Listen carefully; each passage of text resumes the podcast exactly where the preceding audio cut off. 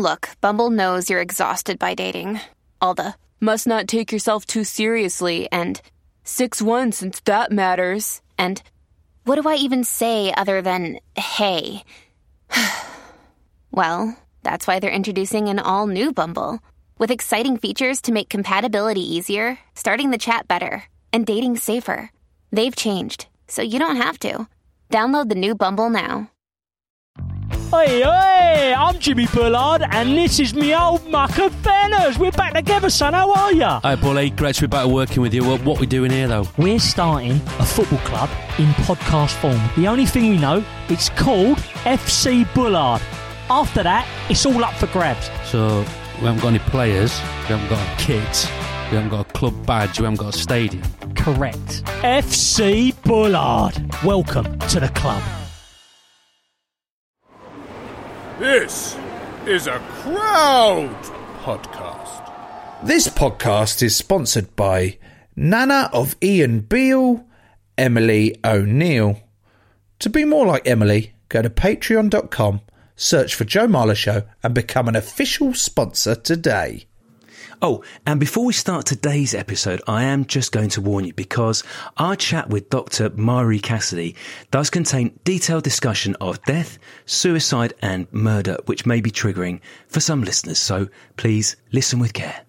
If you're feeling low, the Joe Marler Show will give you things to talk about. If you're feeling down, then the bearded clown will give you things to talk about. Hello, welcome back to the Joe Marler Show with Joe Marler, with me, Tom Fordyce, and most importantly, with Dr. Marie Cassidy. This is actually part two of our episode, all about forensic pathology. So if you haven't listened to part one, it sort of matters, but it doesn't matter. You can listen to this bit first if you want. There's no spoilers, but you should listen to part one too. There were some pretty good stories. There was a very weird one from Joe about a mole on his back, which is less disgusting than it might sound. There's one about a dead deer, which actually is as disgusting as it sounds, and a very long conversation about what dead bodies smell like. Um, it's brie. If you're wondering, it's very gone off brie. So go and listen to that when you like. And this is part two.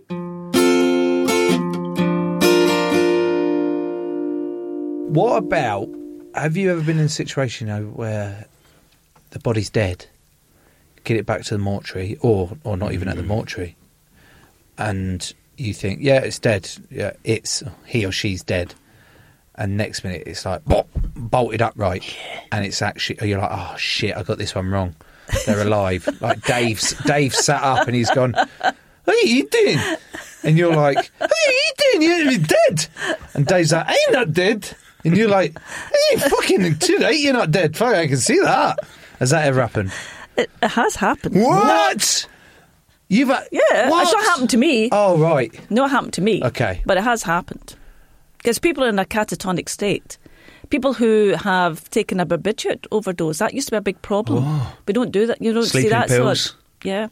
So, um, and That can drownings s- as well. That can slow you down, slow your pulse down Mm. Yeah. so much that, you people don't dead. hear. Because that's why we always tell people when we're teaching medical students, say you've got to listen for at least five minutes. So And they it all could go- be five minutes between heart, go- heartbeats. right, it's dead. And it, but it's in certain situations you have to, uh, because even though you think, "No, I can't hear anything," it As long as five minutes before Yeah. you can actually turn around and say, "Yeah, they're dead." Mm-hmm. Oh god, Has that suspense. That would be like, oh god. If someone tells me the heartbreaking news, Joe, that you've died, I'd go through a period of intense mourning. But here's my pledge to you I'm not just going to check your heart for five minutes, I'm going to double it 10 minutes. That's a good deal. Yeah, I, I, mean take that. that, deal. What a lovely, lovely offer. I feel so grateful to have you as a colleague. I mean it. 11 minutes. Oh, mate, just stop it now. Stop it. um, and and you've got no qualms over eat like chopping a body up as you do as part of your investigation, and then on the Friday night when you've been out on the piss, you're stopping off for a kebab on the way home. Not- You've got no not issues with that Big fan of kebabs these days, but because of um, your job. no, just Oh. don't like them. if you ever meet a pathologist who's a vegetarian, I, I worry about them. Serial killer. Yeah, I just think no, you're you sh- you're not in the right occupation if you, if you worry about things like that, and it puts you off eating meat. Do you find it strange? Because we don't really talk about death, do we? In society, we don't. Yeah. Not in British society, we No. don't celebrate death. Do you find that strange? Now you've seen so much of it Mm. That we don't talk about it. Yeah, but that's just the hang up that we have in the UK. Go to Ireland and they just love death. They just think it's there's you know there's death notices on the radio. So every day at I think it's two o'clock or something, every radio station will say, and now we're going to read the death notices. What sort of music plays underneath? Um, It goes very solemn, and they all go.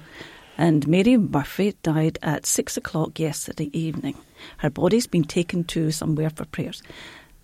Jimmy McDonald, he was found, and they go th- and they read all of this, read these out. What? And 'cause the first time I heard it, I thought, really? is it more respectful or something to just be like? They're oh, just uh, completely obsessed with death. And that's why the job I had was elevated to an importance that it should never have had. When I was in Glasgow, nobody knew who we were. Could you, can you name the local forensic pathologist in your area? Steve Smith. Good try. Fuck! I should have come up with a more convincing name. Um, Chris. Chris Alamo.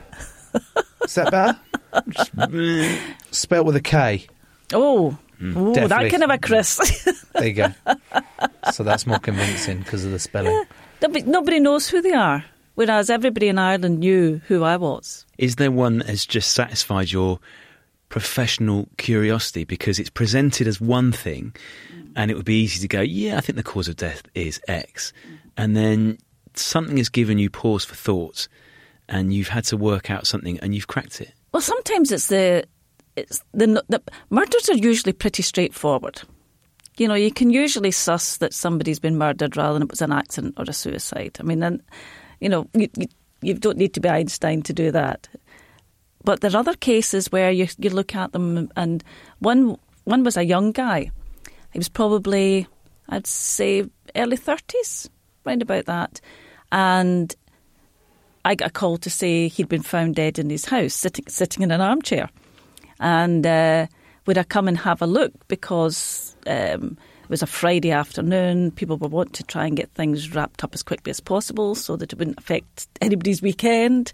And I said, "Yeah, I'll come over and have a look." So I went over and said, "Yeah, he's dead." Sitting in a chair, uh, and I thought he, when we come back to you know what people what, what dead bodies look like, he didn't look pale his face was really quite ruddy looking. And I thought, that's a bit odd.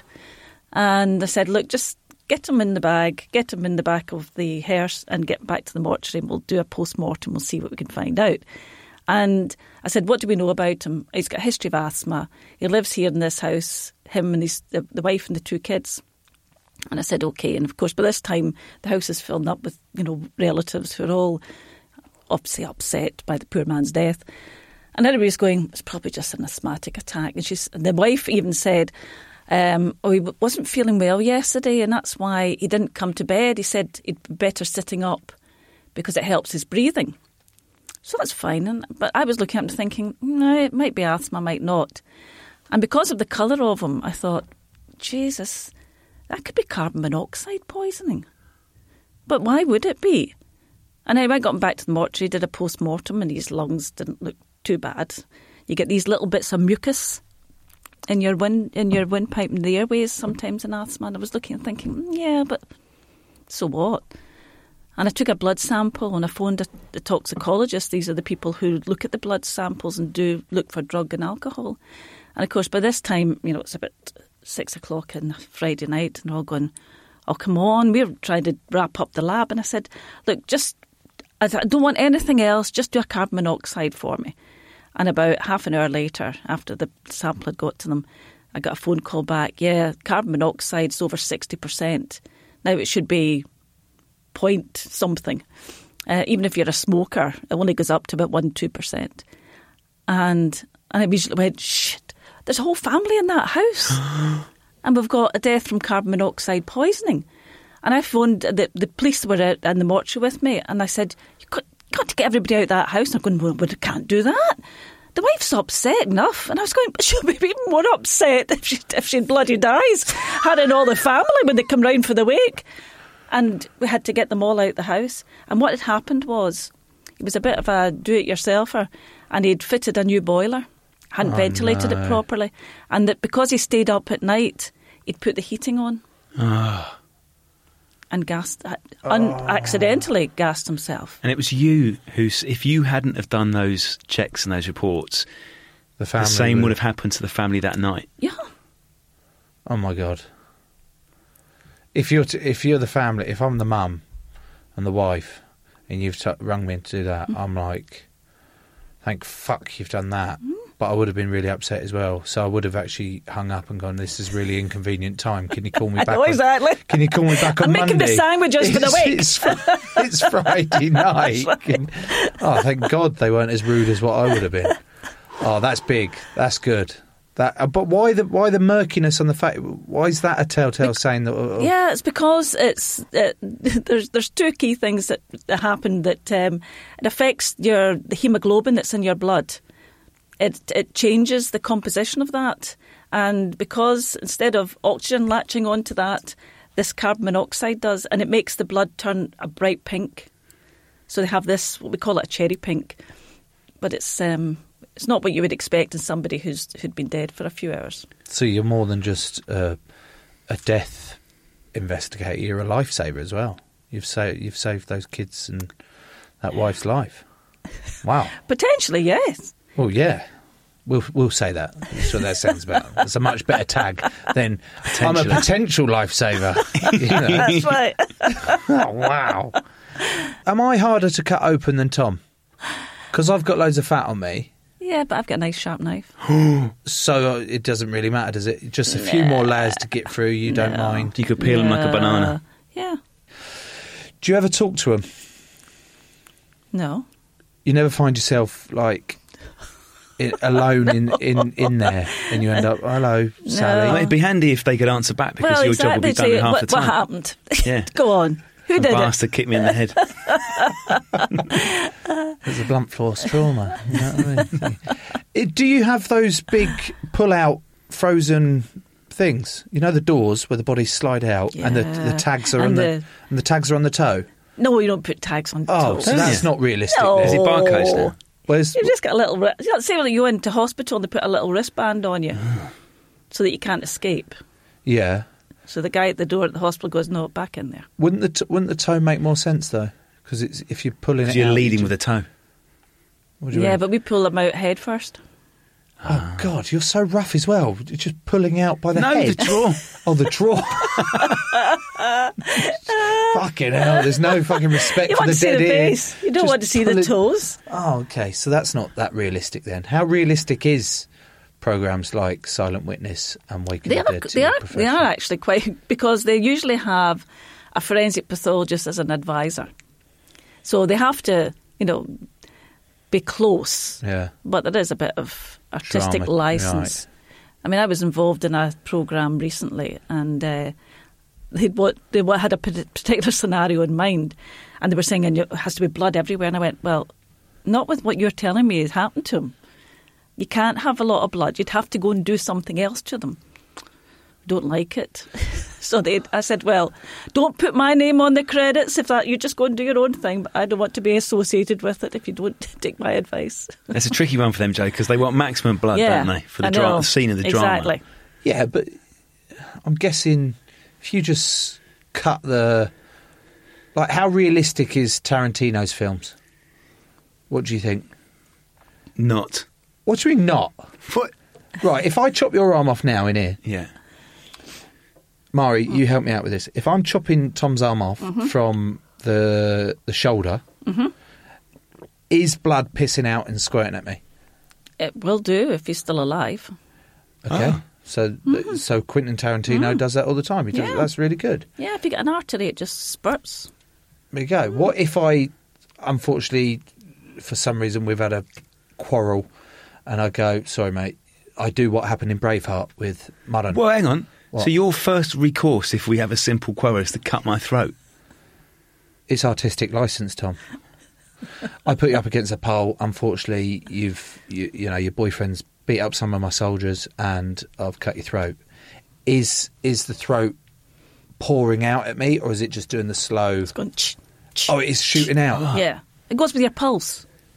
Oh wow! So you'll see, uh, if you look at the, the blood at the scene, because that's we say that's an, art, an arterial spurt, because you see it goes. whoosh I goes high up a wall. up. Yeah. Oh yeah. It's under huge pressure.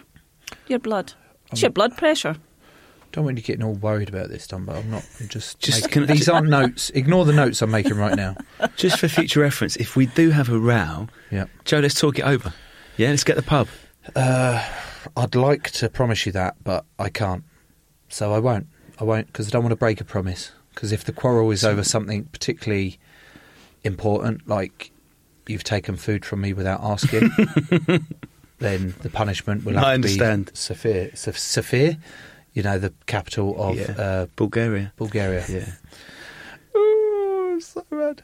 I've got a question for you, actually, Joe. The mortuary shelves that we've referred to there, Hmm. how much would you have to be paid um, for Marie to pull out one of those shelves? You have to climb on the shelf, and then she's going to shut you in for half an hour. Not a chance. There must be an amount of money you do it for. Am I awake? yeah, No. million pounds, No. ten million pounds, Claustrophobic, mate. ten million pounds. So I went. I had to get a scan the other day on my back. A club told me that they said you've got to go get a scan. We've got to find out what's going on your back. I went no. They said, "What do you mean no?" I said, "I'm not going." An MRI scan. I went no.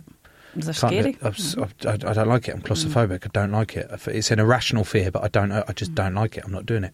So we need to get a scan. So they sent me to this like slightly bigger person's um, unit in Harley Street, and it was an open scanner.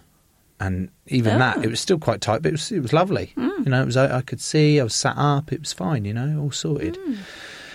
Um, but then I that following week I watched Vigil, this program on BBC, and uh, Suranne Jones has just been locked in a missile tunnel, which looks exactly like the the dead body shelf that we've just spoken about, and it's starting to fill up with water.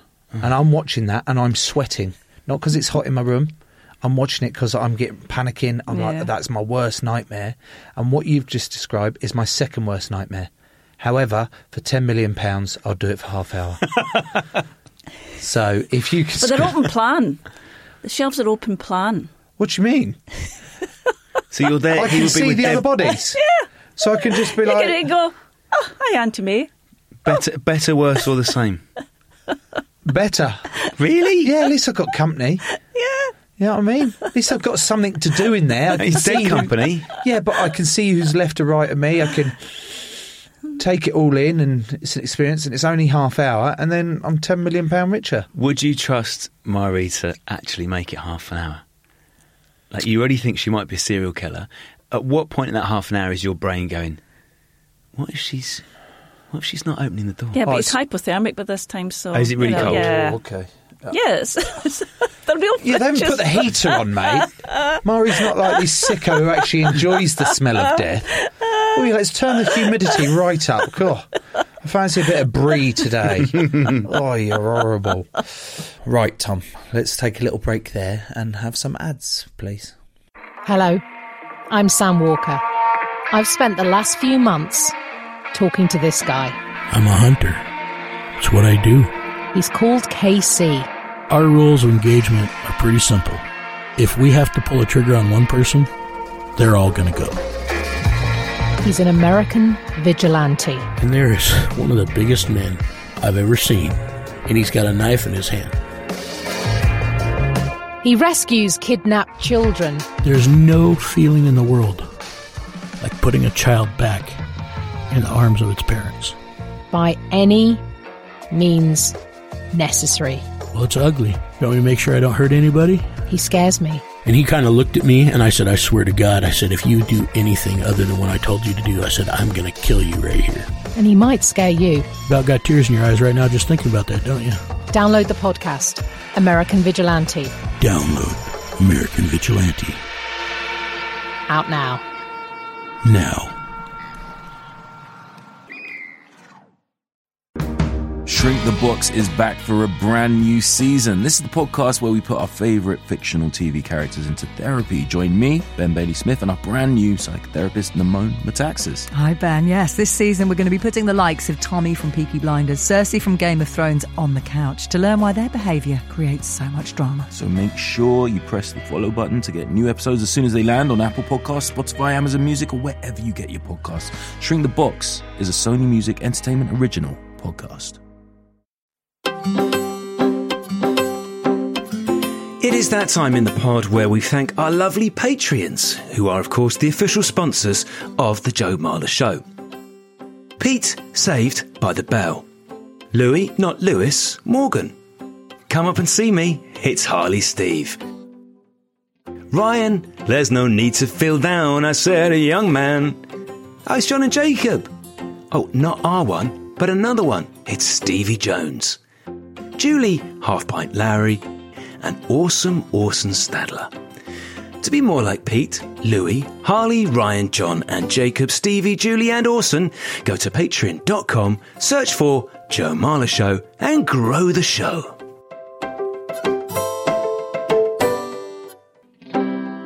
And there you have it. Those were the advertisements. Right, Marie, you're a bit of a celebrity in Ireland. You're the first. You were the first female uh, state pathologist, were you? hmm So it must be quite weird that you're, you're a bit of a celebrity because you've helped solve some big murder cases over there. Yeah. Well, they just think that. I mean, that was one of the reasons I wrote the book because I don't do everything, but people just always think when the state pathologist arrives, this is it. They're going to solve the murder. What are, what are some of the biggest cases that you've you've worked on and and helped crack as well?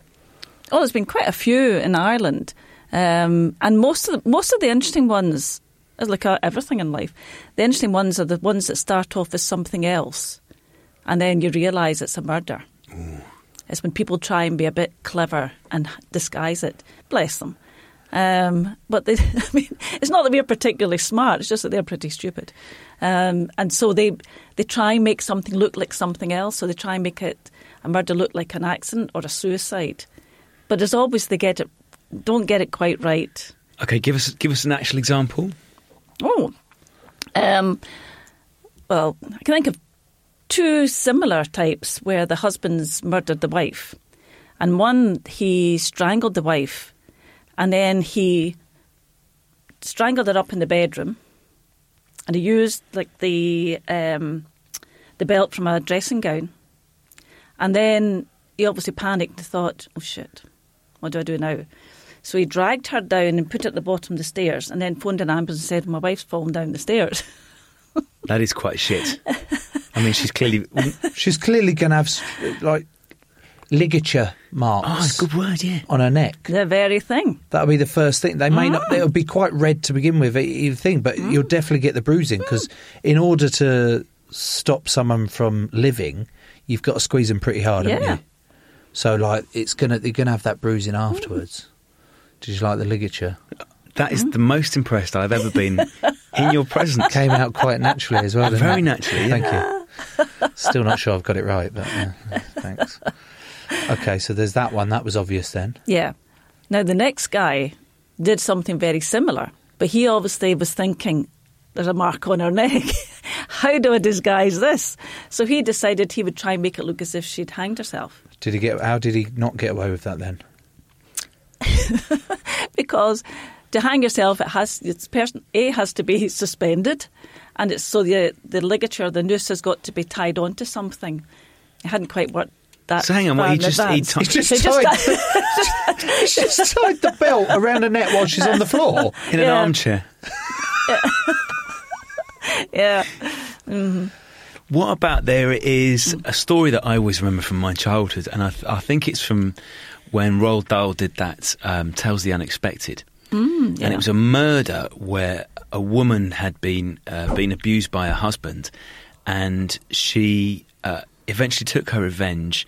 She killed him by taking a frozen leg of lamb out the freezer and smacking him over the head. And get this, Joe. This is how she got away with it. So she called the police, as if to say, I found my husband. Then she put the leg of lamb, the frozen leg of lamb that she'd smashed his head in with, stuck it in the oven, and the police arrive, and the lamb's cooking away. She acts obviously distressed, and then she serves the leg of lamb to the cops. Is this a real story? no, it's Roald Dahl. Roald Dahl writes kids' books, you dickhead. Tales the unexpected. Dun- How does it go, Murray? The t- theme Um, tune. what was it like? Was that funny? Uh, No,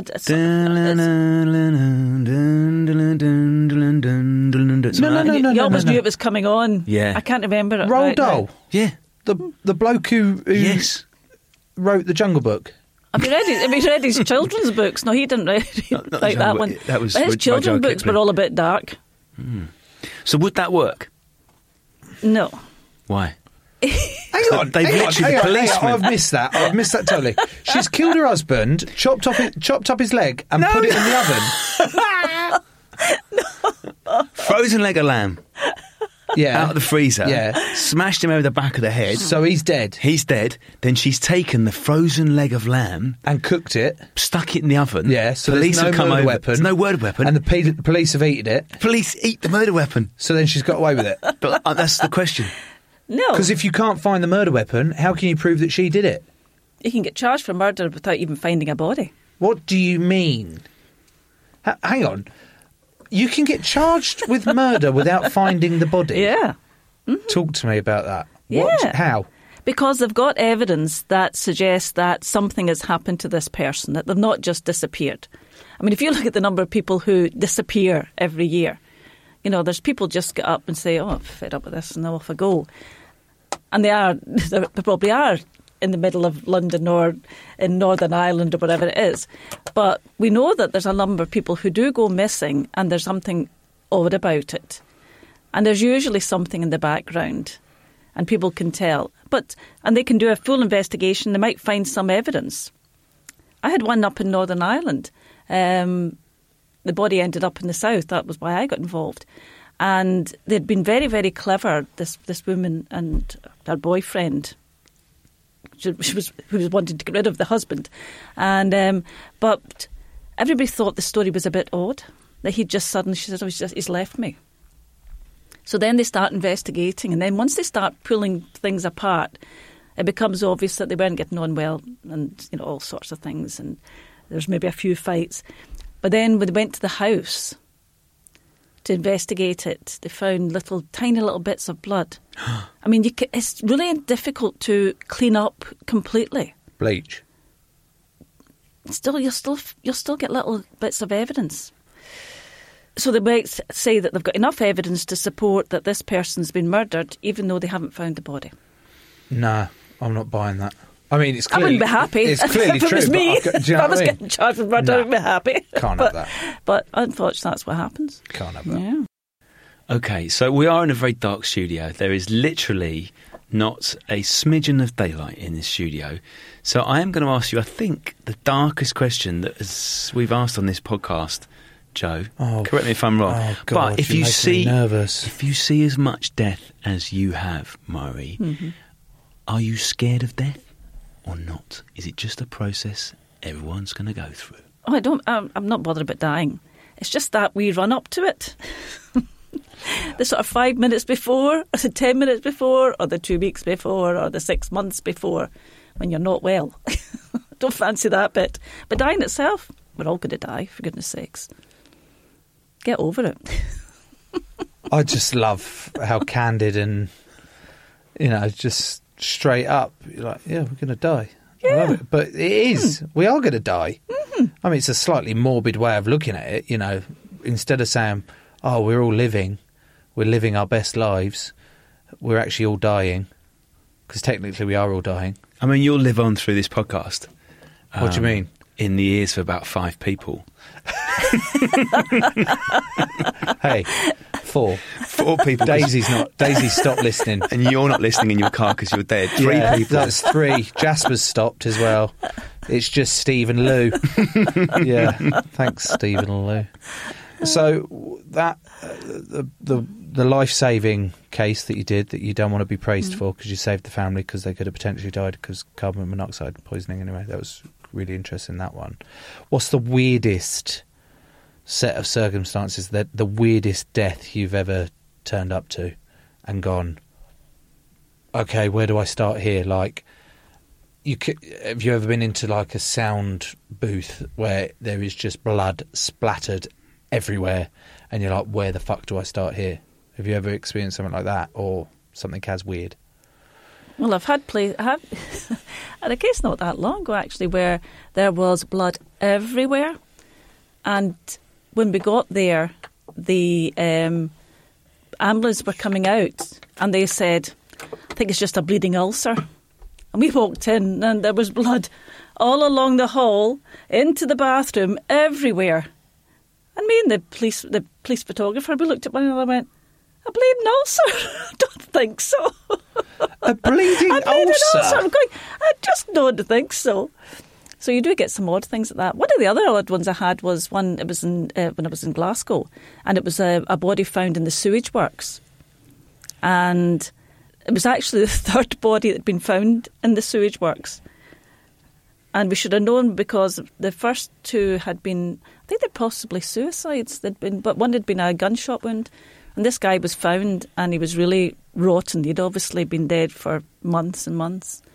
We couldn't work out what happened to him. I mean, his his head was misshapen, but we thought, well, could that have been because he's been through the sewage works? How what does that do to you? How did he get into the sewage works? Did they fall down a manhole or whatever? And of course, sometimes the police have got great theories, and they're going, what could have happened was. They were all sitting out having a barbecue, sitting round a fire, and something happened, and he fell into a manhole, and they couldn't rescue him, and he got into that, and he ended up in the sewage works. really? And I was saying, that sounds like our sort of investigation. That's DCI Marler and DI Fordyce just sat around Really? eat, having a. What's Exactly. happening here, Joe? Really? He's having a barbecue, then he's down a manhole. How's he getting the cover off? Doesn't matter. He's down a manhole. Yeah, there was a magnet that his son had been playing with. He accidentally pulled it off. Next minute, you know, he's falling down like Gemma Collins on that stage. You know what I mean?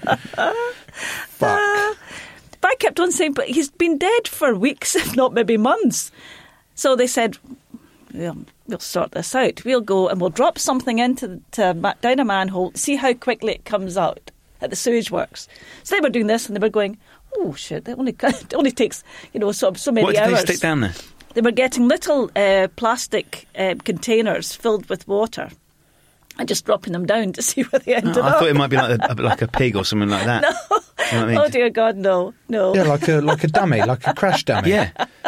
No, instead we'll just put a plastic box, which is that's very, realistic. very similar to this human body that we found. and it would bob along and then get into the sewage works. And then at the same time, I was trying to work out what the hell, what had happened to this poor man. I said, "Well, he's got he's got a head injury, and if he did fall down the manhole accidentally." He could have drowned for all I know, but he's, anyway, his, head's uh, head's not looking so good. And um, about this time, there was a guy walked into the police station and had informed them that he had been in a pub. I think it was about two months earlier, and uh, he was sitting there, and it was a one of these like dinner dance type things that used to have in those days. And he said we were all sitting, and you know the band were playing, and we were chatting away and singing. He said, and then the guy was sitting across from me at the table, he, he said, I heard this whooshing noise, and he just suddenly went, and there was red stuff on the table. He said, and then two people ran out of the kitchen and grabbed him and huckled him out. He said, and then the wife came back because she'd gone off to the toilet. She came back and she just sat down and she looked at her watch and then she went off. And this, and so the the the police are back at me saying, "This is oh, wait to hear this story." And I said, "Right, right." at the same time, there's another guy who is busy, comes into this, this pub that this had all happened in, and said, well, he came in his wife, and his wife said, You'll never guess what happened. Um, he went off today to commit suicide, didn't you? And she went, Yeah, yeah. Obviously, did, wasn't successful. He was in the pub with her. And he tried to hang himself on a, on a tree, but the branches kept breaking. So he got the bright idea of, I could jump down a hole. So lifted a man hole cover and looked down, and there was a body. So they're busy telling this story in this this place where the dinner dance with the guy who had collapsed. And then it all became very surreal.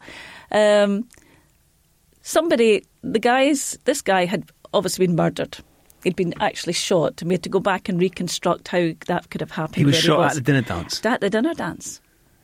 And uh, luckily didn't kill anybody else. They just caught him. And um, the guys who had arranged, either arranged it or were involved in it, were in the pub while this woman was telling what happened to her husband. And they must have looked at one another and went, oh shit, we thought we'd get rid of the body by dumping it down. So they then went off and went down and Gave him a little shove. shoved it in. But this is, remember, this is two months later. And so as soon as the body gets in there, within a few hours, it rocks up at the sewage works. Fucking hell. Do you know what? I, I just love the look of your face right now, Tom. that I'm, I'm hoping my face looks like that as well. This, if you, if we just gone to the pub and you had told me that story, I'd be going bullshit. Yeah, what a crock of shit. Yeah. Bollocks. I know. Absolutely. Do you know what the the funniest thing out of all of that is? It's the, it's the way you describe the wife. Yeah. Discusses it. "Eh, You see it, you actually killing yourself today, didn't you? But you failed. Thanks, love. Yeah. And they're just sat in the pub. He's just gone to top himself. And then eh, the best way, let's go and sit in the pub and Yeah. just chat about it. But he'd, ta- he'd taken her washing line and she wasn't pleased actually because he'd taken the washing line to do it and hadn't come back with it. And because we wondered when we found the body why there was a blue washing line round him. And of course, the guys who went back after he they'd told this story had obviously used the washing line to try and wrap it round him. And oh my god, this is uh, this is incredible. That's one of the best stories I've ever heard. That is incredible. Oh, did you see how fixated we were as well? Yeah. And then I'm just waiting for Murray to go. "Huh, gotcha. that was too Northern Irish. That was too it? Irish, yeah. Sorry. Try Scottish again. See you, G. See you, fucking G. Hey, c- yeah, is Murron? Is Murron in? Murron? Nah, yeah, she come for a horse ride. You know, go for a ride. Eh? Not the new, not the new. Yeah, fine Scottish weather. You know, uh, no, Murron. No, yeah, you see. Now in the film, Braveheart. it's too obvious, wasn't it? Well, so you always talk about Braveheart and you always talk about Blood Diamond. So It's the only or films I've seen, actually. I think on that note, um, I'd like to say a massive thank you to Dr. Marie Cassidy. Thank you for coming in and sharing with us what it's like to be some sort of celebrity in Ireland, um, and also slightly um, scary, if I'm honest. a very scary person. Actually, she's still laughing at me. You know, that massive smile. I'm like, oh. I'm not scary. That's that's too what sca- little to no, be that- scary. no, that's what scary people say. Precisely what is scary. exactly, exactly what they say. Anyway, thank you very much for coming in. My pleasure. Joe, can I just check something? If I'm still alive, Boom, boom. you got to wait five minutes. This could be like a long end to the episode. How are you going to feel five minutes? I'm going to sing songs for five minutes. Fuck no! Right, quickly move on to a different point. Did you enjoy the episode? I did. She was great. That story about the pub just blew my mind. I the- think I'm going to need to listen to that story again Yeah. to fully yeah, get in my head what, when, who. just crazy. But I loved how you said if anyone else had come out with that, you'd go that what a, what a complete load of bollocks. That is a made up story. I mean, it still could be, but then all the stories on this show could be made up. It's not about that, is it? It's just about drifting off for 45 minutes and having a laugh, which is what I just did. That is precisely what it is, Joe. If you enjoyed that as much as me and Joe, and you want to support the show, search for Joe Marler Show on Patreon. If you'd like another podcast to listen to, why not try Death of a Sports Star? Now, these are really unique documentaries about superstars like Jonah Lomu, Kobe Bryant, Diego Maradona, and more. Go and listen to one, tell your friends to do the same, let us know what you think. Just search for Death of a Sports Star in your podcast app. Oh, and before we finish, I just want to tell you about Calm's upcoming Lost Hours Walk, which takes place every year to support those who've suffered a bereavement due to suicide. It's a 20 mile walk in London, starting and finishing in Greenwich, so it's a pretty good physical challenge. This year it's taking place on Saturday, the 30th of October, so if you fancy signing up, go to www.lost-hours.co.uk to take part. Bye.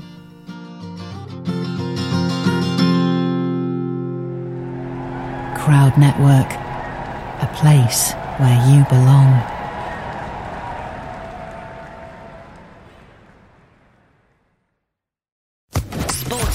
Podcast Network.